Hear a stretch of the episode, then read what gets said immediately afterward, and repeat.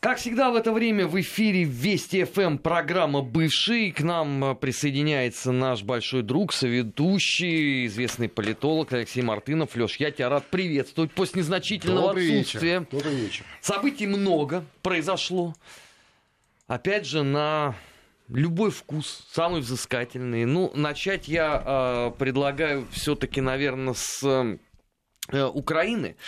Э, дело ведь э, в том, что сага с уже вышла на совершенно неприличный э, уровень, когда уже депутаты Верховной Рады пишут письмо в Константинополь, что вы подумайте, а может быть не стоит, может быть стоит все-таки попридержать коней на этой переправе, потому что у нас выборы, а автокефалию пытаются использовать люди, чья мера православной жизни э, под большим вопросом. Я, конечно, много чего видел на постсоветском пространстве за 25 лет, но вот это уже внесло тоже свой колорит определенный. Ну да. Вообще, честно говоря, э, вот эта вся история, с, э, я бы даже назвал ее спецоперация Варфоломея под названием «Автокефалия Украины», это гораздо, на мой взгляд, гораздо а, шире, чем а, узкоспециальный украинский вопрос. Украина скорее здесь повод и а, некая, так сказать, точка совершения определенного действия. Вообще мне представляется, что вот то, что сейчас ставят перед собой как задачу те люди, которые это все дело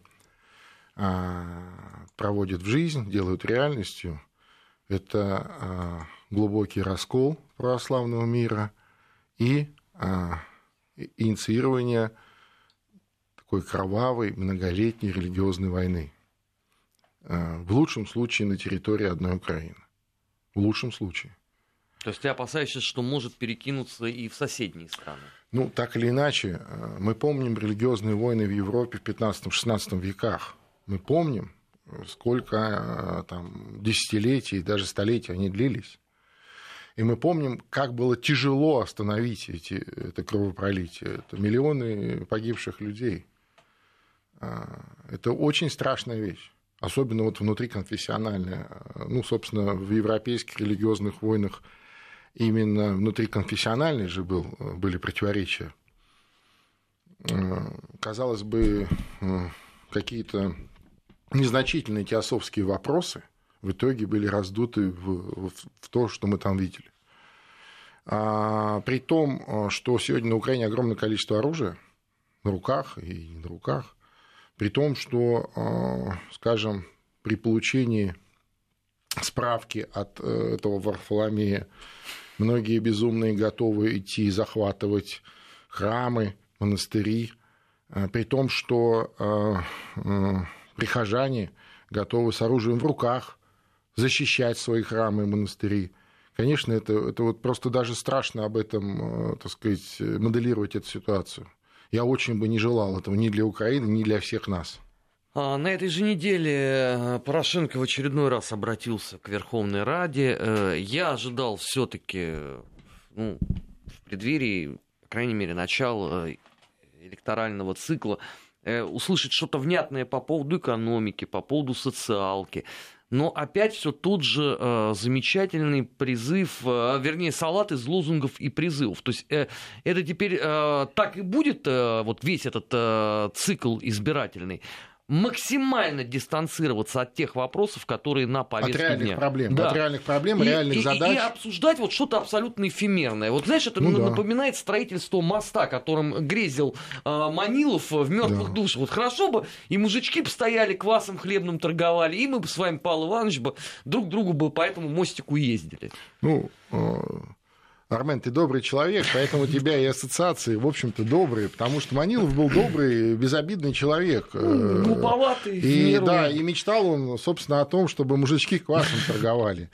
А, а вот э, товарищ Порошенко как раз э, выступая в Раде, э, просто это был действительно набор таких идеологем, цитат, причем ориентированных на именно ту радикальную часть украинского общества, которая исповедует национализм, нацизм, нетерпимость.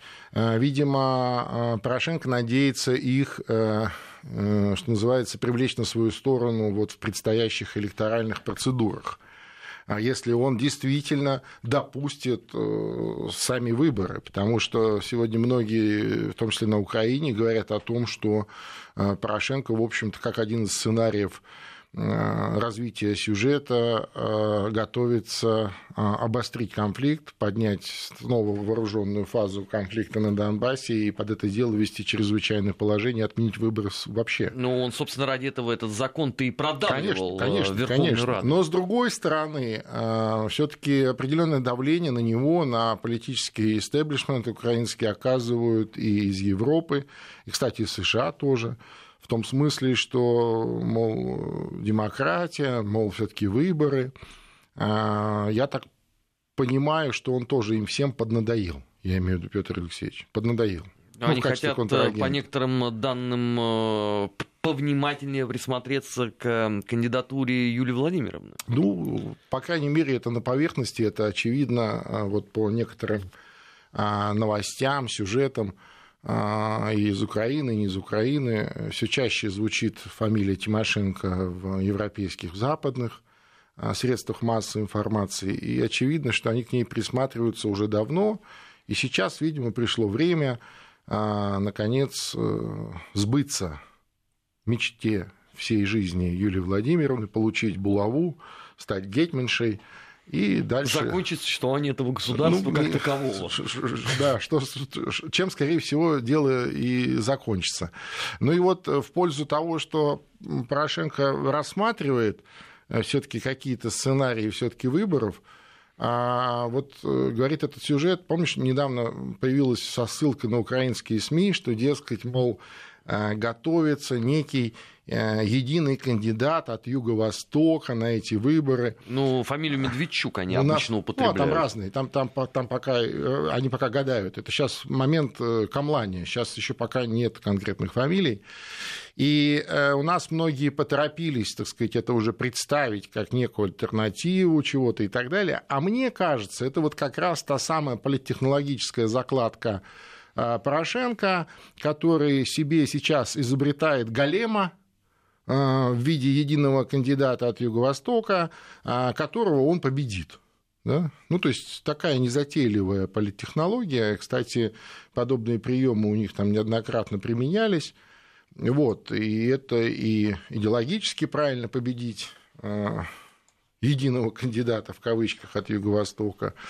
Это и правильно с точки зрения того, что действительно а, многие жители, оболваненные а, этой, э, так сказать, этим мороком Юго-Востока, имеется в виду, могут принять участие в этих выборах, ну, желая поддержать своего единого в кавычках кандидата и так далее.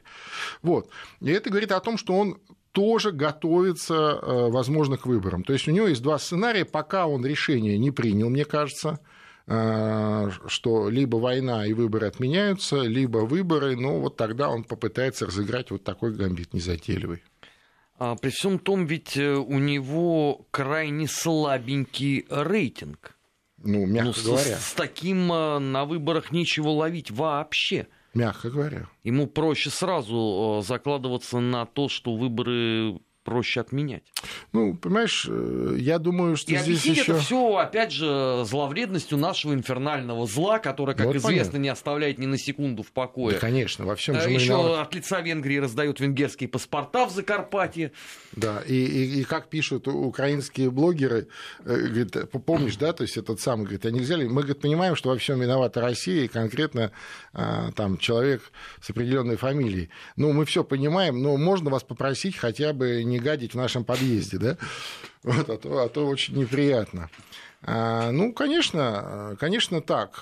Другое дело, что вот ты можешь себе представить, что говорят э, там э, целая там бригада или армия всяких политтехнологов и специалистов, которые сейчас вот к нему там присосались и сбоку его, значит, обслуживают там Они, они что ему... Они ре... бюджет делят. Да, они, что, им, они, что, ему реально... знаешь, да, они что ему реальную картину будут говорить, что вот шансов никаких, поэтому давайте участвовать не будем, да, поэтому вы нам деньги не платите, а мы, а, значит, переквалифицируемся в управдомы. Слушай, ну... Конечно, нет. Конечно, ну, они ну, говорят, что он... есть план, есть шанс, есть супертехнология, мы сейчас всех вот все перевернем, все, все решим. А, но, но для этого он нужно еще немножко в интеллектуальном денег. тумане пребывает, что не знает вообще настроение людей на Украине. Я, я допускаю. Я допускаю, что он э, вполне себе не отдает отчета э, в том, что на самом деле происходит. Понимаешь, потому что, э, с одной стороны, он отгородился от, от, от, от людей на земле, с другой стороны, он отгородился от условных товарищей по партии, да? Э, с третьей стороны, он себя выделил в единственного олигарха и тем самым э, настроил против себя всех остальных бывших уже олигархов, которые, так сказать, там доедают честно э, украденное до этого.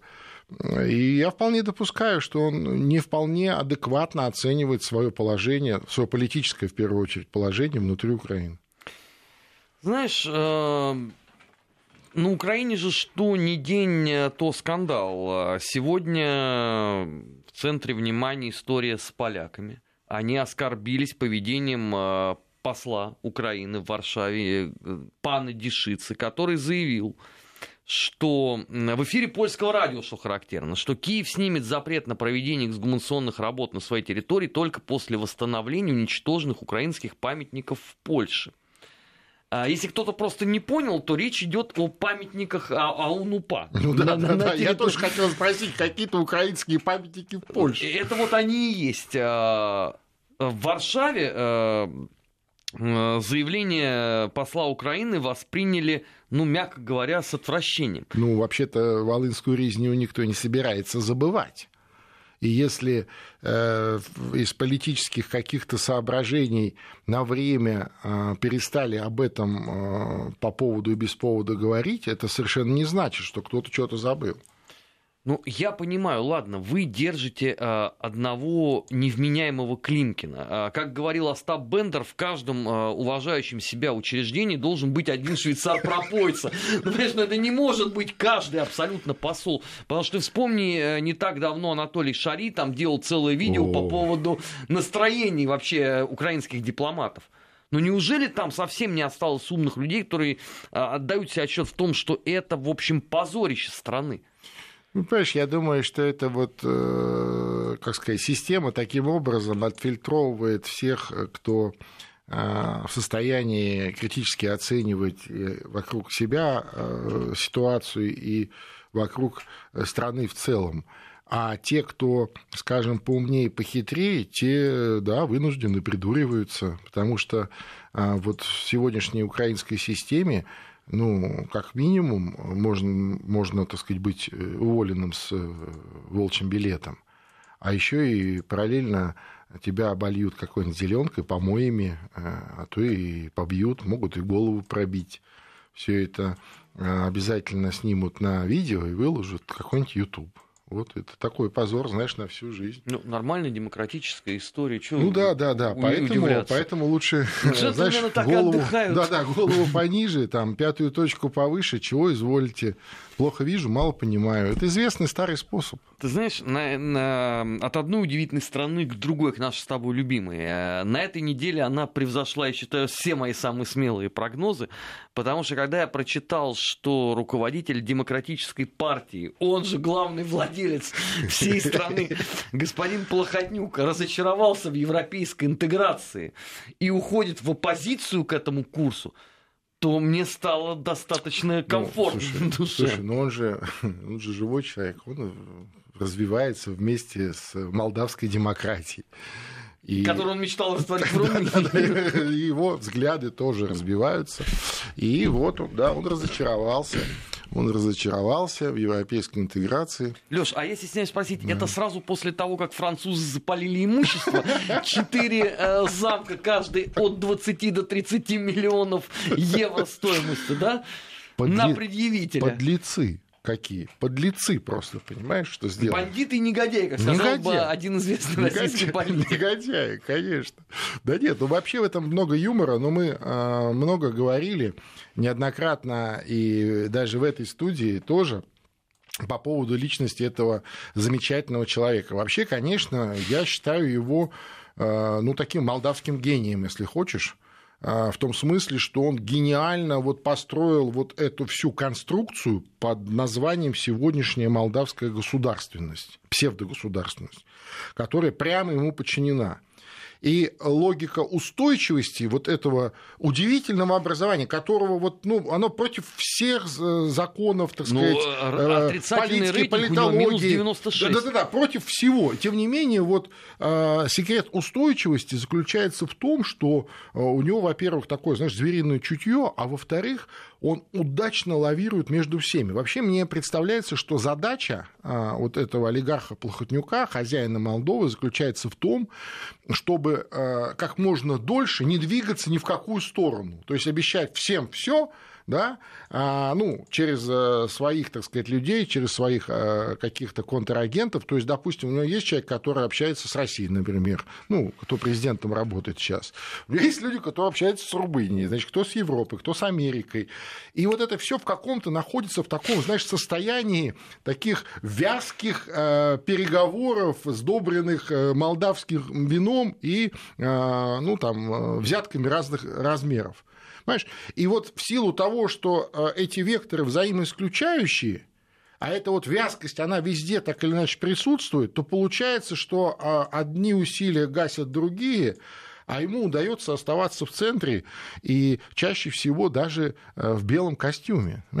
Удивительная вещь. Да, при, при, при замках во Франции, там где-то еще, э, при огромном количестве э, денег, при украденном миллиарде, при там, бесконечных посадках внутри и снаружи, там, ну хорошо, политических он сам убийств. себя из игры этой э, европейской интеграции вывел. А кто теперь-то этим будет э, локомотивом движения? Хороший Михаил вопрос. Гимпу? Ну, я не думаю. Так этот вроде с румынами должен да, я был не, я не договариваться. думаю, что да. Э, Но очевидно, что у Владимира Георгиевича есть по этому поводу свои соображения. И мы в ближайшее время увидим какого-нибудь нового, а а может быть старого лидера, но с, уже с таким э, ярко выраженным европейским, э, так сказать, э, флером. Ну а что, Майя Санду чем тебе не нравится? Вполне себе европейская такая тетенька. Партия у нее такая в Европу вся. Ну, Ты помнишь фильм «Корона Российской империи»? Иммиграция в него не поверит. Нет, ну понятно. Вообще, если честно, э, мне кажется, э, ну, без конца э, долго вот такое состояние невозможно удерживать. Но еще раз, я считаю его просто гениальным человеком в том плане, что ему удается невозможное. Вот уже на протяжении лет 6-7 он вот это вот э, состояние удерживает. Знаешь, вот независимо от того, что вокруг происходит, в Европе за это время уже произошел миграционный кризис, э, где-то в мире там мировой экономический кризис, э, там война, война в Сирии уже закончилась. Ну, то есть вот прям мир меняется на глазах, а у него ничего не меняется, у него все хорошо. Понимаешь? Просто гений. Ну почему? У него же есть, судя по отдельным молдавским материалам в СМИ, у него есть непонимание с Дадоном, хотя я искренне не понимаю, в чем оно состоит, если они ну, все там уже разруливают. Я так скажу, у хозяина с э, там, генеральным директором ну, иногда бывает недопонимание. Это ты намекаешь сейчас на Порошенко и Гройсмана? Ну, начинается. Я вообще, понимаешь, о структуре корпоративных взаимоотношений. Но любые недопонимания, как правило, снимаются, так сказать, в диалоге, и всегда есть возможность выписать дополнительный бонус или премию твоему наемному работнику, и его понимание сразу приобретает, так сказать, полные, полновесные такие значения. Поэтому а нет у тебя ощущения, что э, Плохотнюк э, фальстарт взял? Не рано ли он сделал подобного рода заявление с учетом, если бы вот выборы были бы в ноябре, Сейчас бы, конечно, самое время. Но он же их передвинул. Ну, во-первых, то, что выборы назначены на 24 февраля, совершенно не значит, что Сейчас они пройдут 24 февраля. Они могут хоть завтра у тебя пройти. Ну, условно, ну не завтра там, а через какое-то время. Все-таки какие-то приличия а, иногда в Молдавии соблюдают, надо э, отдать должное. Ну, в том смысле, что там хотя бы надо за месяц выборы назначить там, или за два. Вот, это во-первых. Во-вторых, не факт, что они вообще состоятся. Неизвестно, чем закончится. То есть, э, понимаешь, вот вся эта, э, весь смысл того, что делает Плохотнюк в Молдавии, это генерация перманентного кризиса и вот поддержание в этом состоянии огромного количества людей. Ну, может быть, она маленькая страна, что там всего 3 миллиона граждан, да, но все равно... По формальному признаку. Да. По, по факту-то половина на сезонных ну, не и важно, иных но все равно, но все равно, представляешь, какое огромное количество, ну не только внутри участников, но и внешних участников, огромные, серьезные, большие страны, Россия, США, Европейский Союз, там э, какие-то страны поменьше, там Турция, например, тоже серьезный фактор в э, Гагаузии. Понимаешь?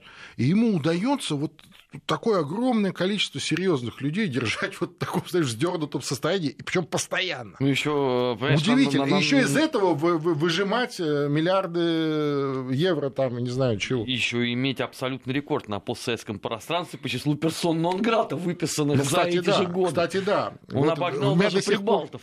У меня до сих пор э, загадка, почему он этим путем идет, вместо того, чтобы наоборот, а, э, что называется, приглашать российских политологов, политологов, журналистов, э, показывать свои успехи, а он действительно, вот это, вот, можно сказать, успех. Ну как это?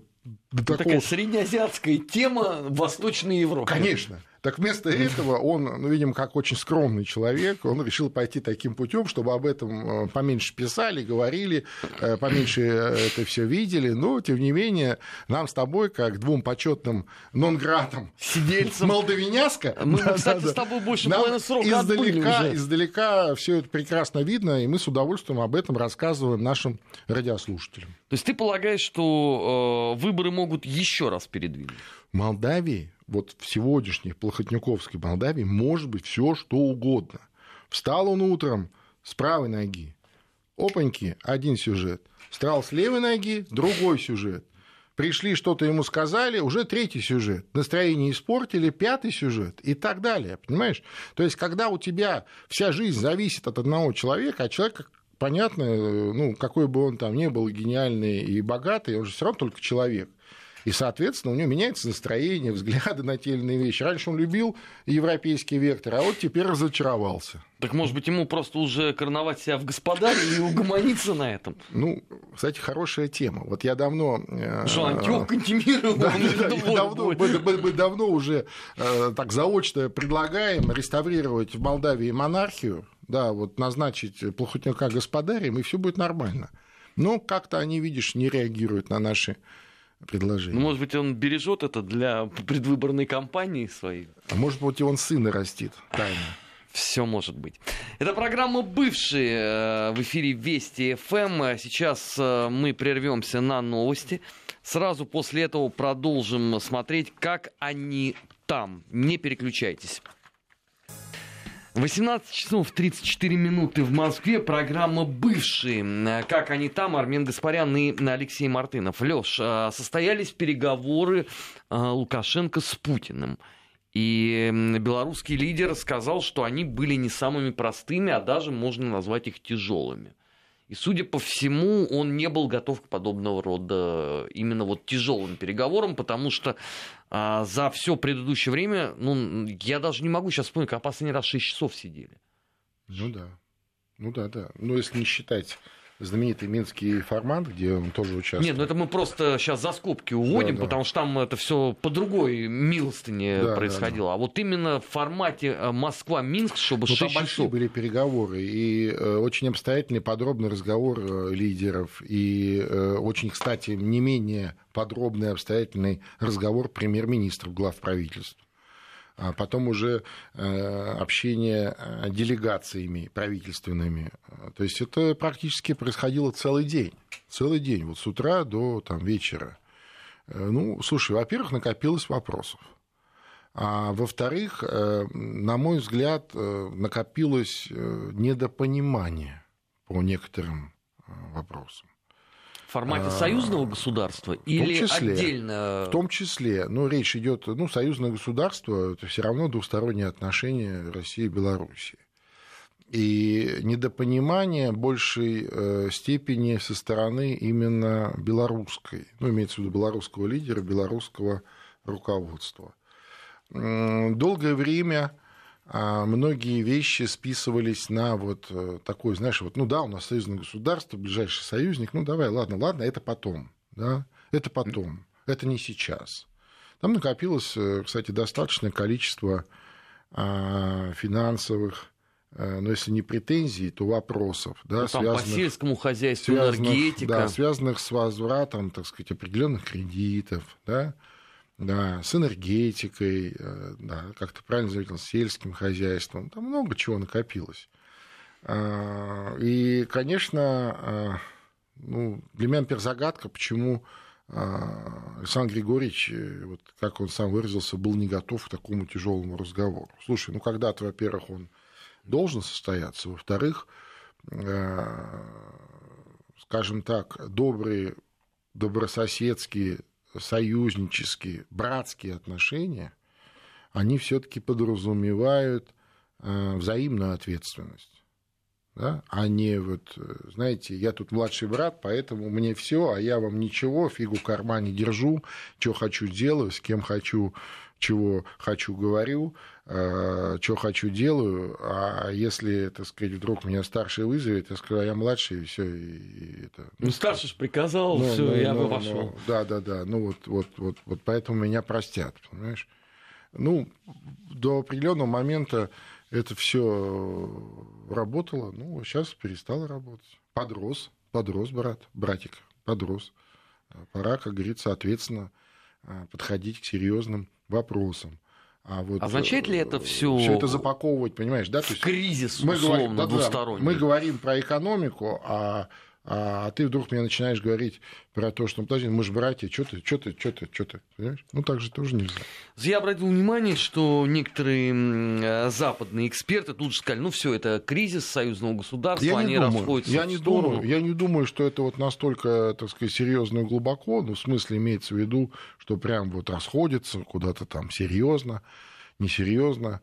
А Белоруссия – это действительно наш ближайший сосед, ближайший союзник, ближайший партнер, кстати, а, в том числе и военно-политический.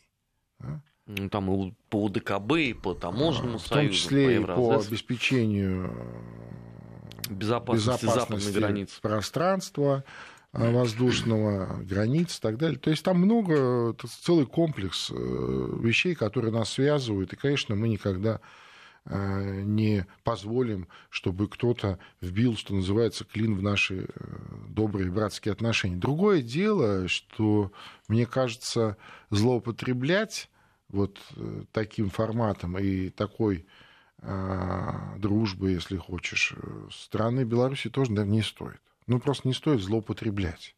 Понимаешь? Так привыкли к определенному формату ведь ну, за эти годы? К сожалению, так. А, здесь же в том числе а, вопрос, наверное, и к нам самим, потому что у нас же это регулярно происходит с целым рядом а, наших бывших союзных вообще республик. на постсоветском пространстве, Миша. Ну, конечно, конечно.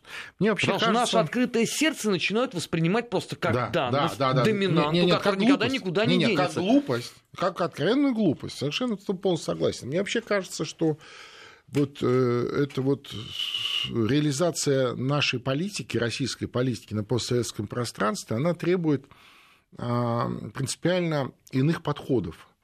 А, вот так, как она реализовывалась в последнее время, а, с такими, вот, как ты правильно выразился, открытым сердцем, открытыми ладонями, воспринимая всех как людей, с которыми там 20 лет назад или там 30 лет назад учился в одном и том же высшем, там, не знаю, военном учебном заведении, например, или в каком-то университете, или вместе работал на каких-то э, таких глобальных всероссийских э, всесоюзных тогда э, проектах, да, то есть ты вот людей как бы знаешь, и вдруг выясняется, что все не совсем так. То есть это такой подход, знаешь, прошлого века – и мне кажется, что те э, люди, те структуры, которые вот занимаются организацией, реализацией э, российской политики на постсоветском пространстве, должны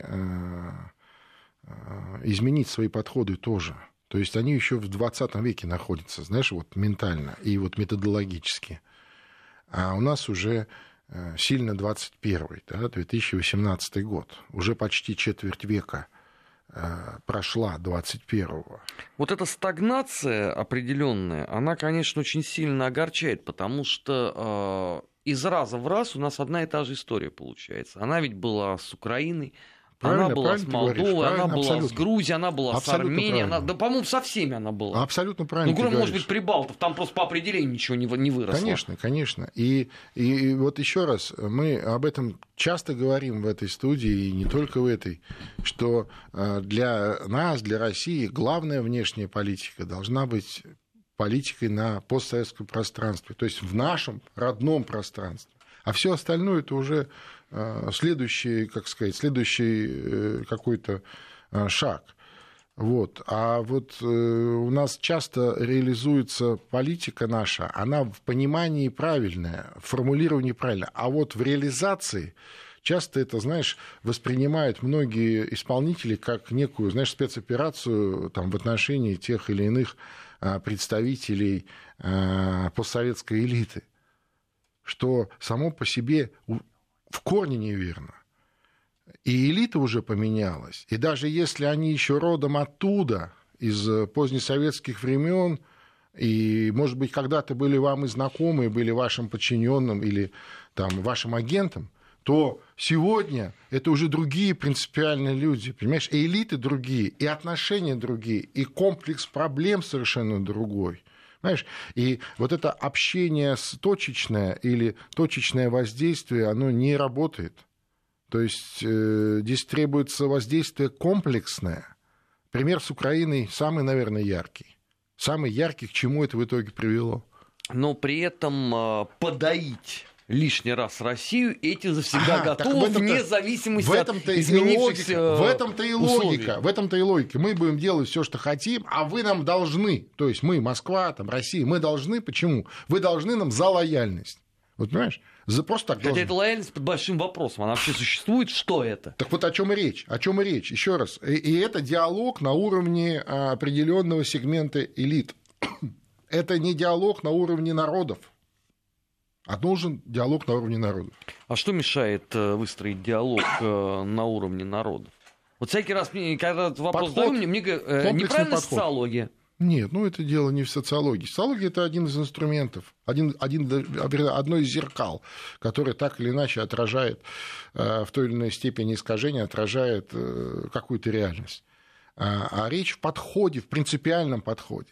И дело здесь, кстати, не в деньгах, как вот часто у нас э, объясняли, вот, что вот у нас как-то не так все эффективно, потому что вот у наших оппонентов, там, у этих западных фабрик мысли, вот то, о чем мы с тобой э, изучали и писали в начале говорили года, сколько? говорили, да, у них, мол, там неограниченные финансовые возможности, там миллиарды миллиардов, а у нас вот, вот, вот, вот мало денег, поэтому мы не можем... Еще раз, дело не в деньгах, дело в подходе в подходе. Если подход будет верным, э, то можно, э, исходя из любых э, физических финансовых возможностей, решать те или иные задачи в нужном направлении. То есть было бы желание Абсолютно. и было бы понимание о том, Самое главное как понимание. Желание, может быть, и есть, а вот понимания нет. И если, допустим, нет возможности изменить это понимание или э, осмыслить э, сегодняшнюю повестку, сегодняшнюю действительность, ну, значит, надо на пенсию уходить. Ну, что я могу сказать? Ну, ты знаешь, это вечная беда нашего служивого сословия именно по вот условно вот этому имперскому вектору от царя Гороха ну, и, к сожалению, так. Вот и я... безостановочно. Мы сейчас должны будем на короткое время расстаться с некоторыми регионами. А, так продолжается программа «Бывший» Армен Гаспарян Алексей Мартынов. Если кто-то слушает нас впервые, напоминаю, что э, говорю, вернее, что программа «Бывший» посвящена жизни бывших союзных республик. Леш, на этой неделе э, Южная Осетия потребовала признания от Грузии. Ну, это уж громко сказано, потребовала. Там была такая интересная интересное выражение президента Южной Осетии Анатолия Бибилова, как раз когда он выступал на ведь 20 сентября, как известно, отмечается День независимости Республики Южная Осетия. Вот он в рамках этих празднеств выступал. И э, говорил о том, что Южная Осетия открыта к диалогу, и мы готовы обсуждать э, с соседями все, весь спектр вопросов э, экономических, политических, военно-политических. Но для начала, для того, чтобы нам это по-честному в двустороннем формате обсуждать, ну, вы как-то признайте, что мы есть наш суверенитет. Просто мне понравилось, знаешь, отдельные, вот отдель, отдельные грузинские эксперты сказали, что это уже напоминает шантаж. Ну, Южная почему шантаж? шантажирует э, Ну, почему шантаж? Нет, нет, это именно прозвучало именно вот в таком контексте, как я говорю. То есть это не то, что там э, обращение или предложение, это скорее э, некая такая логическая сентенция вот в контексте э, возможных э, расширения возможного переговорного формата. Ну, признайте, и мы будем, и мы договоримся обо всем. Ну, для того, Но, чтобы... я понимаю, там ну, для того, чтобы никто желания не испытывает. Нужно сперва, так сказать, признать реальность, реальность признать, и, исходя из признанной реальности, идти дальше. Ну, Но вот не готовы к этому сегодня в Тбилиси. Ну, я не знаю. Ну, потому что мешисты Посмотрим. будут на ушах ходить. Эти, да, эти безусловно. Эти безусловно, и они с удовольствием будут все это раздувать, э, подливать в эти, э, так сказать, небольшие искорки возмущения какого-нибудь бензинчика или керосинчика, чтобы поярче разгорелось. Это безусловно. Но, с другой стороны, мне кажется, э, что вполне можно в таком взаимоуважительном формате найти формы, да, взаимоприемлемые, которые бы позволяли вести этот диалог, и, возможно, если он будет действительно расширяться, то это приведет к сближению некогда а, разделенных а, территорий внутри э, Грузинской ССР. Но у меня такое ощущение, что у идеи сближения слишком много противников. Согласен, потому что многие кормятся от военной темы, от темы, значит, антироссийской, от темы антиосетинской, от темы, э, вот, дескать, вот, э, значит, аннексированной территории, и, и там же то же самое звучит, что и в отношении Крыма. Русские аннексировали, значит, территории. Почему русские? Потому что там находятся российские военные базы.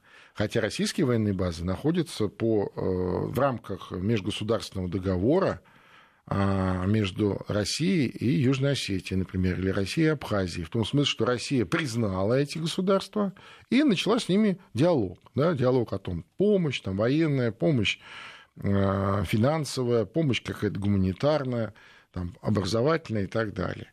А кто мешает Грузии подобный диалог э, иметь? А уж тем более, что э, скажем, осетин с грузинами побольше связывает, чем с Россией, хотя в России целый осетинский регион но тем не менее они же там веками вместе жили, женились между собой до сих пор, детей рожали и так далее.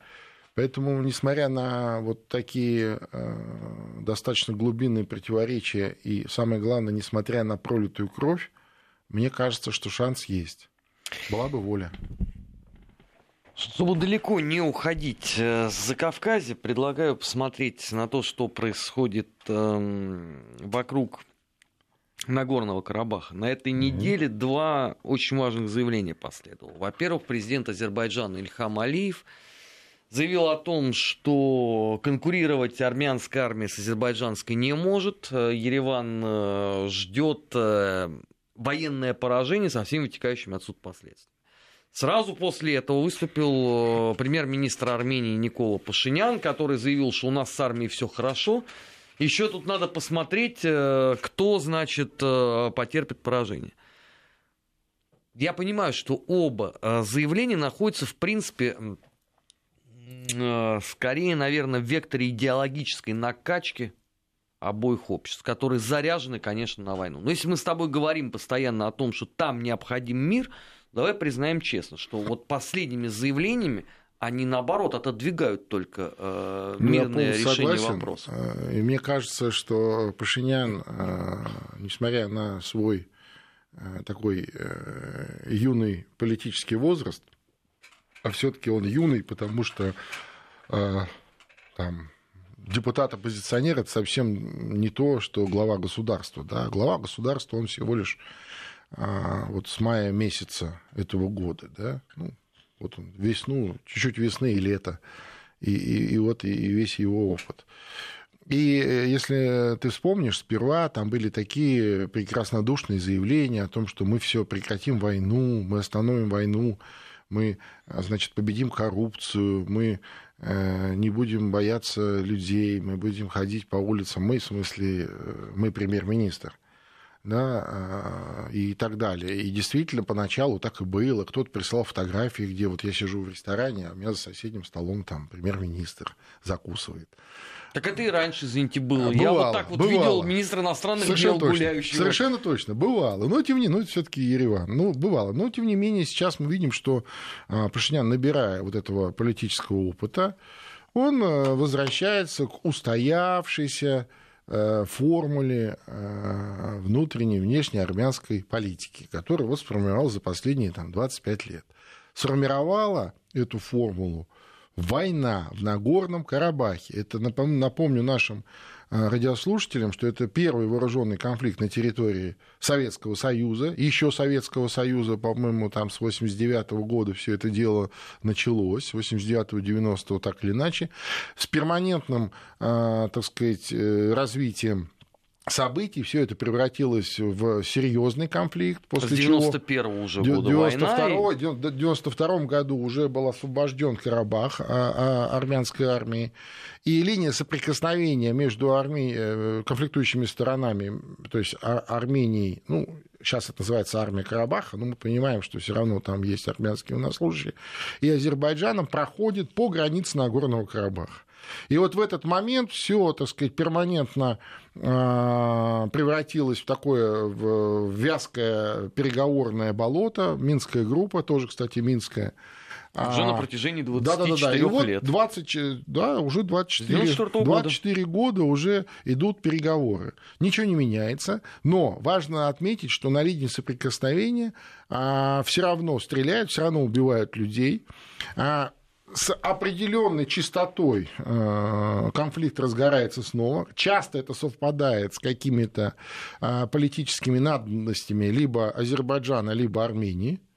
Да? То есть вот война как фактор э, реализации внутренней политики в Армении и в Азербайджане. И, к сожалению, Пашинян, вот, вникая или погружаясь вот в серьезную субстанцию управления армянским государством, он э, приходит к такому обычному, э, стандартному режиму, когда, так сказать, подогревается военная риторика, когда действительно не прекращается война, когда стреляют и убивают людей с обоих сторон. То есть ждать продолжения удобный, эскалации насилия теперь удобный, остается. удобный инструмент, к сожалению, удобный инструмент и для армянской, и для азербайджанской стороны. Ну хорошо, а Пашинян говорит о том, что вот Россия может, пользуясь своим авторитетом, как-то там, наверное, развести края. Хотя я честно могу сказать, я не понимаю, что еще должна сделать Россия, которая 24 года пытается образумить людей и сказать, садитесь за стол переговоров, Совершенно решайте точно. мирно вопрос. Совершенно что точно. еще надо сделать? Совершенно точно. Уже и встречи были в формате ну, знаешь, там, 1 плюс 1. позиция, армянская причем до сильно Пашиняна, все, вот здесь надо понимать, что это всегда было. Вот и, и в первом, с первым, и со вторым, и с третьим, и вот с Пашиняном сейчас премьер-министр. Все равно это одно и то же. Логика их такая. Почему Россия не признает Карабах? Почему Россия должна признавать Карабах вперед Армении? Слушай, ты знаешь, я Понимаешь? Э, в 2000... Э, вот, они очень странные люди. Они так дождутся, что Карабах признают США, поставят там свою военную базу, и вот тогда будет счастье всем. В 2015 и году, будучи там в командировке, вот встречался я там с местными политологами, которые... Вот... Где ты был в командировке? В Армении. А, в Армении. 2015... Я уже испугался в Карабахе. Нет, нет. А, в Ереване я был в командировке, как раз спутник э, настраивал угу. этот. А, и встречался с местными политологами. И они вот тут же вот сказали, почему вы не признали? Я говорю, да, да, да, вот это я постоянно. Говорю, подождите, милейший, а Что по поводу Крыма? Да, да, да, да, да. Ну вот, э, Ну да, да, да, да. Крым тоже еще Ну, есть. как бы Нет, да. ну вы же понимаете, Крым это внутреннее дело России. Я говорю, подождите. А это что? Да. Ну тогда это странный подход, да? Очень. То есть вот... э, Избирательный такой, понимаешь? То есть, если, вот вы, я, если да. вы исходите из доминанты, что а, считать а, население по нацпризнаку это является нормой, которая утверждена ООН, то почему в другом случае вы говорите, нет, ну подождите, это внутренняя история. Ну да, да. Ну это вот и, и таких сюжетов там очень много, взаимоисключающих, противоречивых. Причем я И общался и, поэтому- с некоторыми азербайджанскими коллегами, там ровно, Ровно то, то, же то самое. Ровно то же самое. Вот абсолютно. Вот если вот, знаешь, вот рядом поставить и, и, и не подписывать, да, то ты не то определишь, ты не определишь, есть кто. позиция. Точно совершенно. Точно, Вообще это точно. удивительно, а, что на протяжении стольких лет тлеет этот конфликт, регулярно гибнут люди, но при этом за исключением там отдельных вот этих вот ритуальных слов, обычно это все после того, как Путин скажет, движения вперед никакого не происходит. Ну, к сожалению, к сожалению, это так. И я боюсь, что вот тот э, небольшой шанс, который э, вот, э, в 2018 году был и еще есть, э, чтобы сдвинуть э, вот это дело мира в Закавказье, конкретно в Карабахском конфликте с мертвой точки, боюсь, что он будет упущен и упущен на многие годы вперед. Ну, за этим мы, что называется, будем смотреть. Леш, спасибо огромное. Напоминаю, что в эфире была программа «Бывший Армен Гаспарян» и Алексей Мартынов. Наш эфир мы продолжим завтра. Вы оставайтесь на Вести ФМ. Счастливо. Не переключайтесь.